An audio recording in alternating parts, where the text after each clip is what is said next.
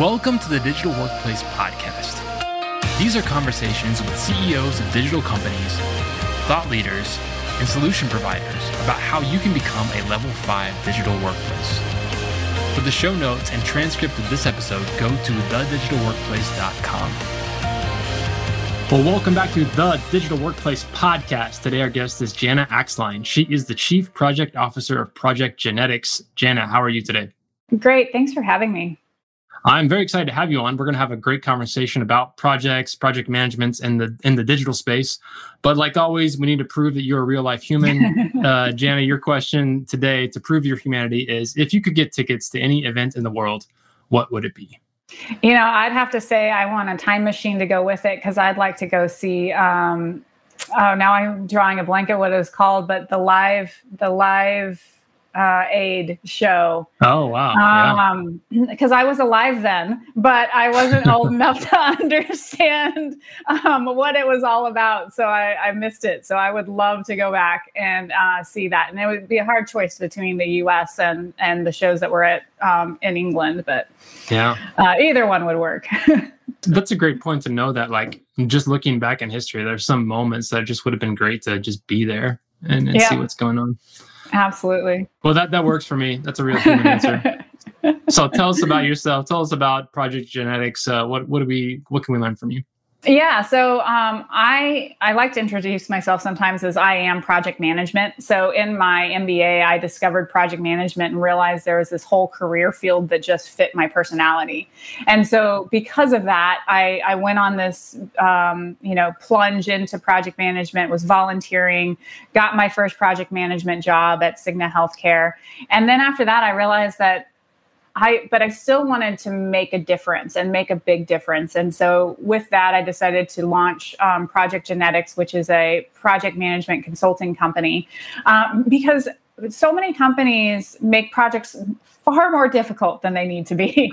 so, we want to go and help people realize their um, project ROI, uh, get the benefits that they're expecting out of it um, in, in a way that doesn't cause them to bang their head against the wall that is a very noble cause and i'm glad you are in the middle of it. Because yeah i mean i think in general like i think before i got into the corporate world and things like i didn't understand there was such a thing as project management. And then now that i'm in it it's like well it's like all project management to some extent. Right. so what was that journey like for you? Or how do you define that now? Like what would you say hey you got a project here um, well, yeah, I mean, a project has anything that has a start and an end date, and it's a you know defined scope. And there are a lot of a lot of challenges we have with the clients who try to bring in their their projects and their um, operational processes and it doesn't work right because with with operational processes that are repeatable you need to create a repeatable um, solution where the the heart of project management is that you there are nuances to it and you have to change it. And if you approach them both the same way you're not going to get an I- ideal outcome. So um, you know i do think it's important to understand what is a project and what is operations.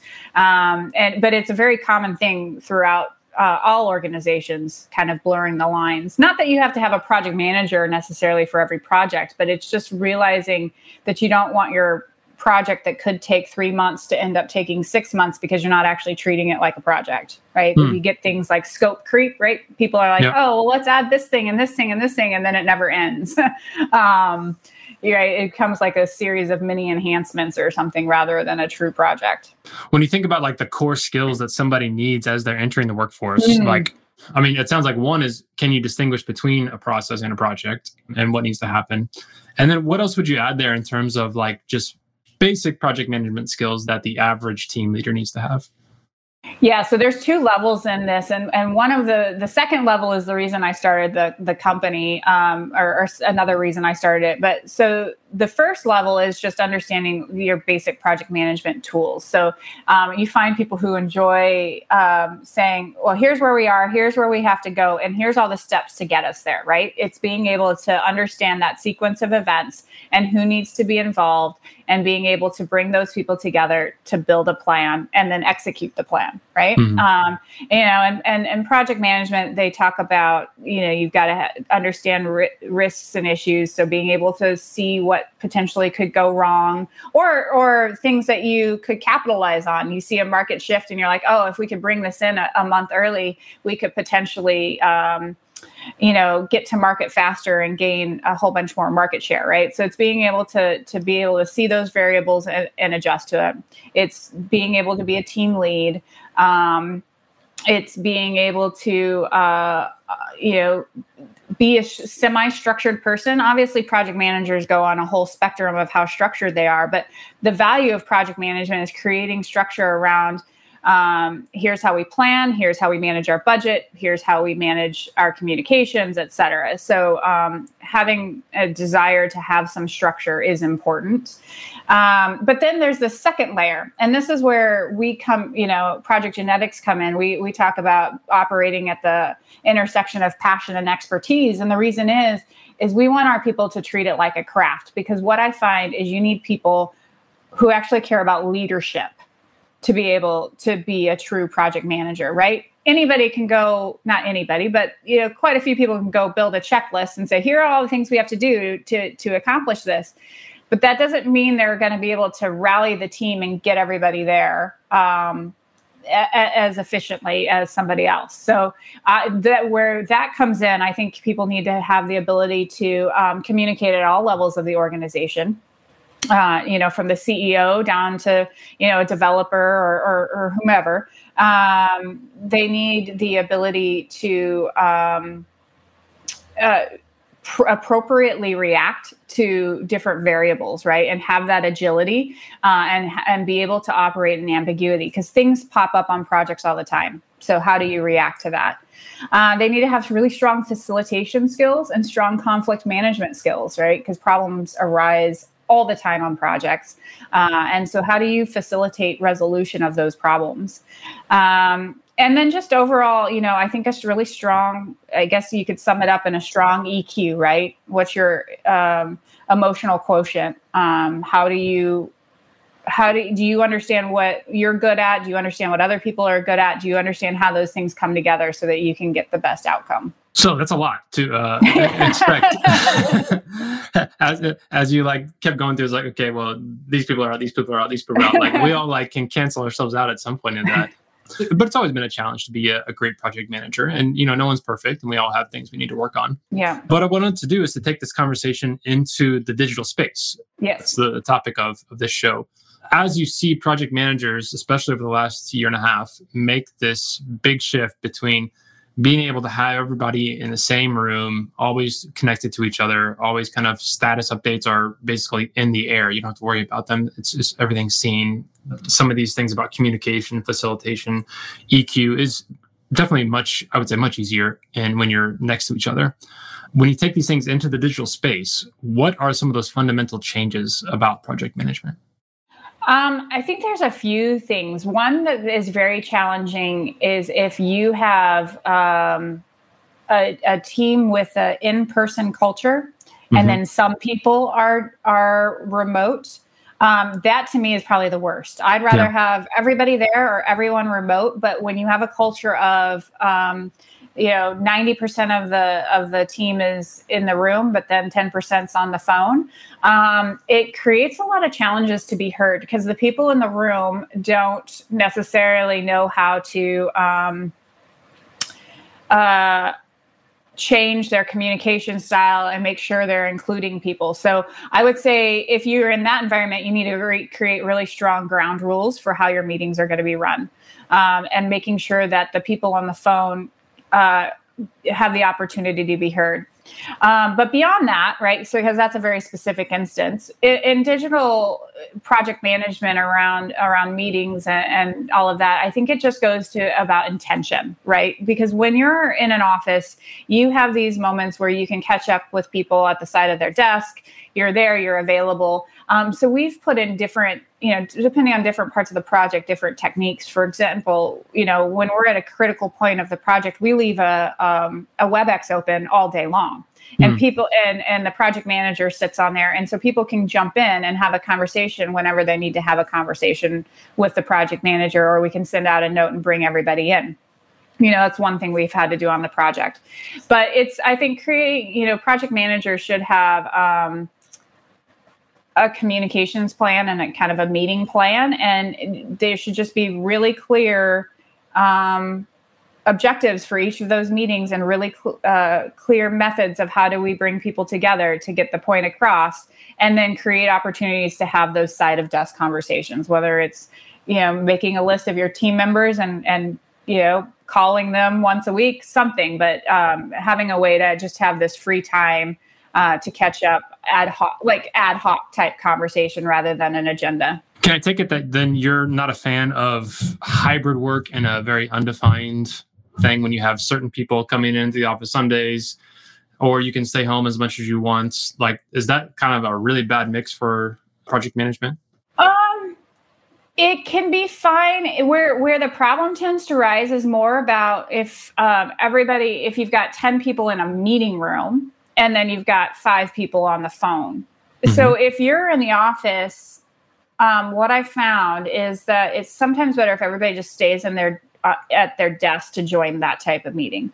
If you're sh- if you're meeting with a lot of um, people who are virtual, um, maybe everybody should just dial in so that you get the same experience. Or the company needs to invest in creating um, a really good, you know, digital space to meet, right? So that the audio is good. I mean, we've been uh, we had a client where they spent all this money putting in these, you know, the multimedia to have conference calls um, and so they've got cameras, which is fantastic. Um, I, I love that setup, but then they can't, we can't ever hear the people in the room because the mics are in the ceiling. Oh. um, and they come down and, and, you can't hear. So then you're not having an effective meeting. So I think you know the the the mixed can work as long as the room is retrofitted in a way that actually can still facilitate conversation and you're not feeling like you're not being heard when you're on the phone. Tell us about the speed at which things happen. In general, when we talk about project management or we talk about digital workplaces, excuse me, is that in general, they tend to be slower. If you're fully distributed, you take longer to make decisions. And sometimes that's a great advantage because you get to ruminate on things longer, you get to process things longer, you're not making snap decisions and judgments, and you tend to maybe make better decisions, but they are slower. In project management, sometimes you don't have that kind of gap to say, hey, we're just going to extend this out by another week. So how have you found the ability to go back and forth between speed and accuracy and processing in digital platforms?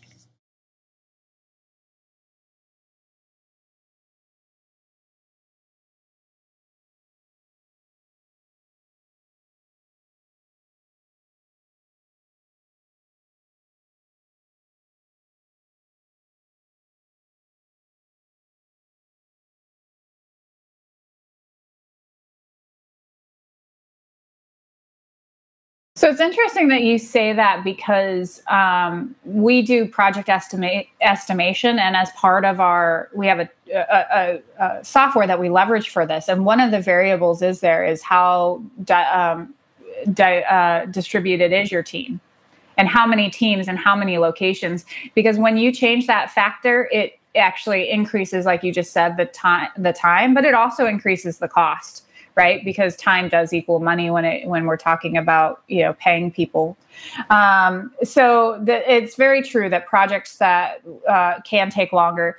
I you know I again I think if a project manager sets in, a in uh, attention and plans or it put uh, puts intention in their uh, meeting planning, they can help with some of that, like making sure that there's recurring spots for decision making, discussing decisions. Um, you know, have leadership attend a meeting. Maybe it's fortnightly, maybe it's monthly, but something where you can get things in front of them. But having a really good plan around that. The second thing that helps speed is how much dedication you can have um, people on a project. So if you're giving people 10% allocation to a project, yeah, you're probably going to run out of um, uh, uh, runway to be to be able to let decisions you know slide. Or you can't just throw a meeting on a calendar if somebody's only 10% allocated um, because they're that means they're 90% allocated to other things um, so it's really important to make sure that you've got your resource planning right. And then the final thing is, I think you just need to um, be honest about what can be virtual and one, what cannot. You know, the like when Scaled Agile came out, one of the things was that uh, the PI planning, everybody had to be in the room, and they said the value of you um, sending people on the plane to be in the room to have this once a quarter meeting outweighed any cost that it took to people to get there Now, obviously, when we're talking about health and we're talking about COVID and things like that, you know, we have to take a different stance, and so that's where a lot, you know, a lot of people started doing these things um, digitally, and I think it can be done, but I, I think you lose some of that synergy. There is value in being in a room and overhearing other conversations that are happening because it can help influence the information that you are um, you know, that's going into your current plan. So we've had clients, you know, so PI planning is example, but we've had clients who just went through um, system testing and uh, it was remote and it took an extra two months to get through it because there couldn't be the implementation partner sitting next to the business user helping them through the system saying all right let's do this it was all over webex and there was just something lost in that so uh, with that client we made the decision that people would get vaccinated and we would do it um, you know when we did uat we did it in person and it went so much better hmm. um, so you know i think it's important to understand who all the parties are and what topic you're going through uh, on whether or not it truly can be uh, remote or should you have some in, and make the investment and have some things in person. Yeah. So if you have a situation where you have a team that's going on, let's say a two quarter project, and you're going to be meeting once in the middle and you only get mm-hmm. one time to be all together, like what would you put in that bucket as saying these are non negotiables? Like if you get time together, do this. What would you say are those most important things to focus on as a project manager? Well, unfortunately, that's not going to be uh, extremely clear cut because it also depends on what the project is and if it's smack in the middle. What you know, what are we doing smack in the middle that you know that's moving the project forward? But I would say this: the one thing that, regardless of when you're meeting, um, if you're only getting you know moments together, it's team building is hmm. the most important thing. Because if you build those relationships and you enhance those relationships then when you get to um, you know keep going people have a better understanding and and communication gets better. And i'll give you a great example. So um, i'm you know you were talking about everybody has their flaws. So i'm a kind of straight to it um, you know, sometimes I come across as harsh. Sometimes people think I'm harsh because I'm just tell it like it is. Um, now I'm not rude, but you know, I'm also not. I don't sugarcoat things either, right? Mm-hmm. Um, and so what I found though was that if I went and met team members in person, um, then it just became, oh, that's just Jana, and they didn't take it personally anymore.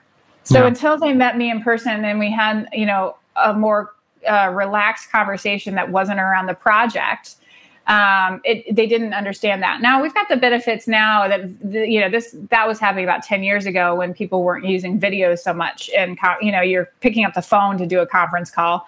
Um, you know, so now you can do the same thing with video, but it's about the facial expressions and it's about having conversations though that aren't focused on what task is at hand. So that would be the number one thing that I would make sure that there's time for is just to have fun together and get to know each other regardless what you're meeting about. It almost sounds like you would advocate for a kickoff meeting much more important mm-hmm. than maybe yes. a, a, closure meeting because you get that context like you said i can have a sense of how you talk i can have a sense of your mannerisms that way when we're interacting you know almost exclusively digitally later on i know how to filter those through Absolutely. I would say if you're going to prioritize any in person meeting, it would be a kickoff meeting where you can spend time to get to know each other. You can put rules in, of engagement for the project.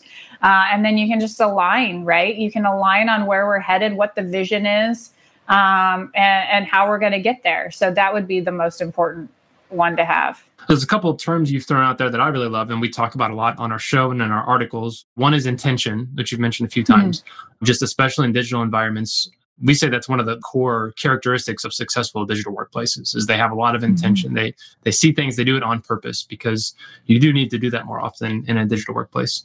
But the other one you brought up was overhearing things. And that's also something that tends to be lost in digital environments is that you don't get that sense of what that other team is talking about or what somebody who's like you, you tend to only be invited to meetings where it's appropriate you're there. You don't get a chance to overhear what somebody else is talking about or get that little osmosis going on of what, what other people are going on with that. Can you tell us more about what you think about from overhearing things?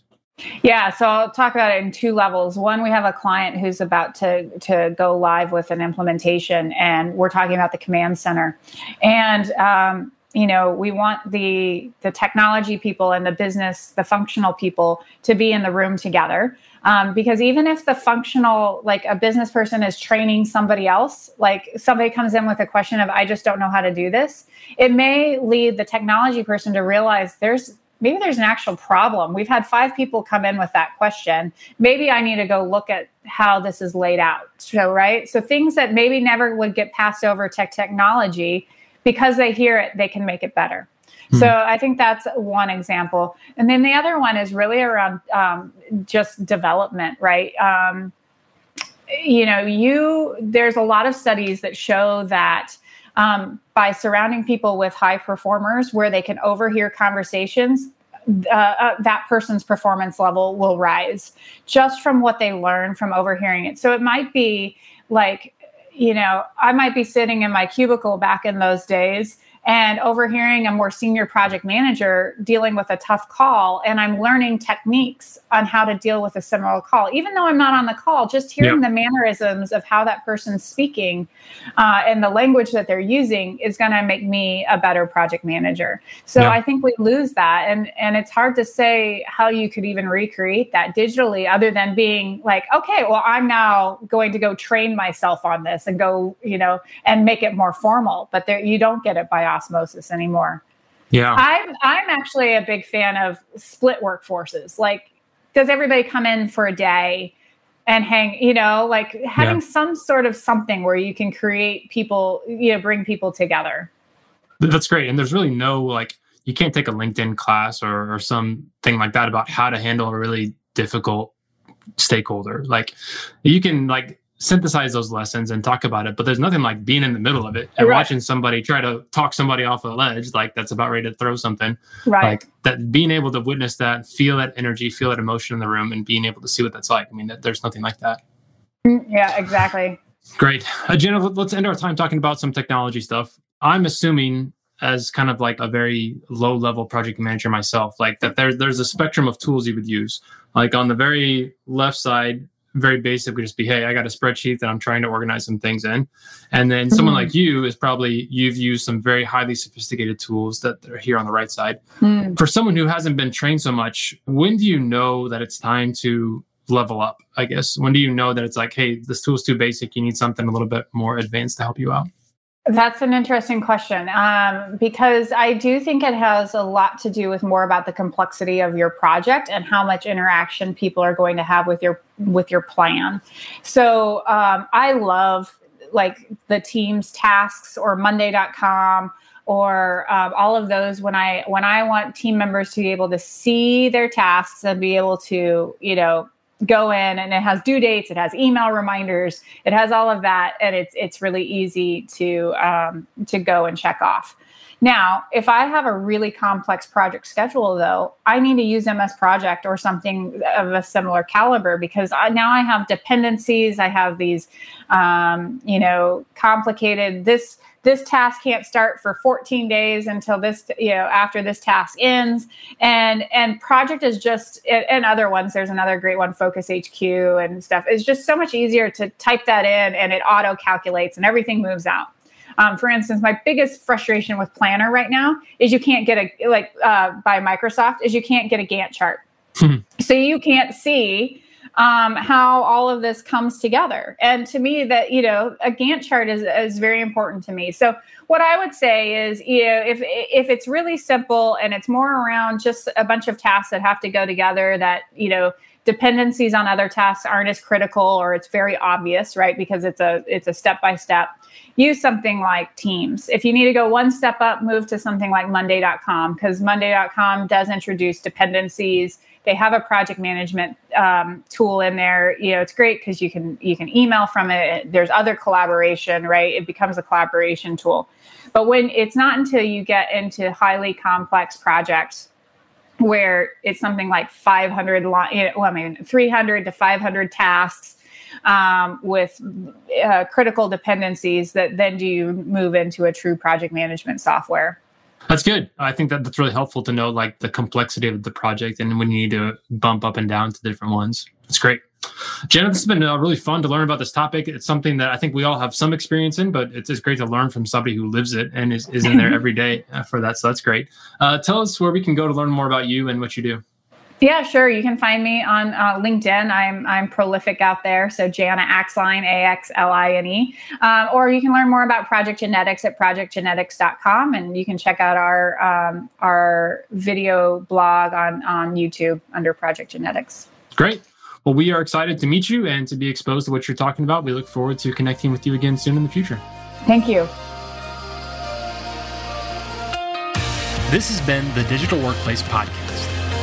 If you liked it, please take a minute to leave a review wherever you found Go to thedigitalworkplace.com and sign up for our twice a month newsletter. It keeps you up to date on the best ways to build a level 5 digital workplace. Music for the show is provided by City of Sound. I'm your host, Neil Miller. Keep moving forward.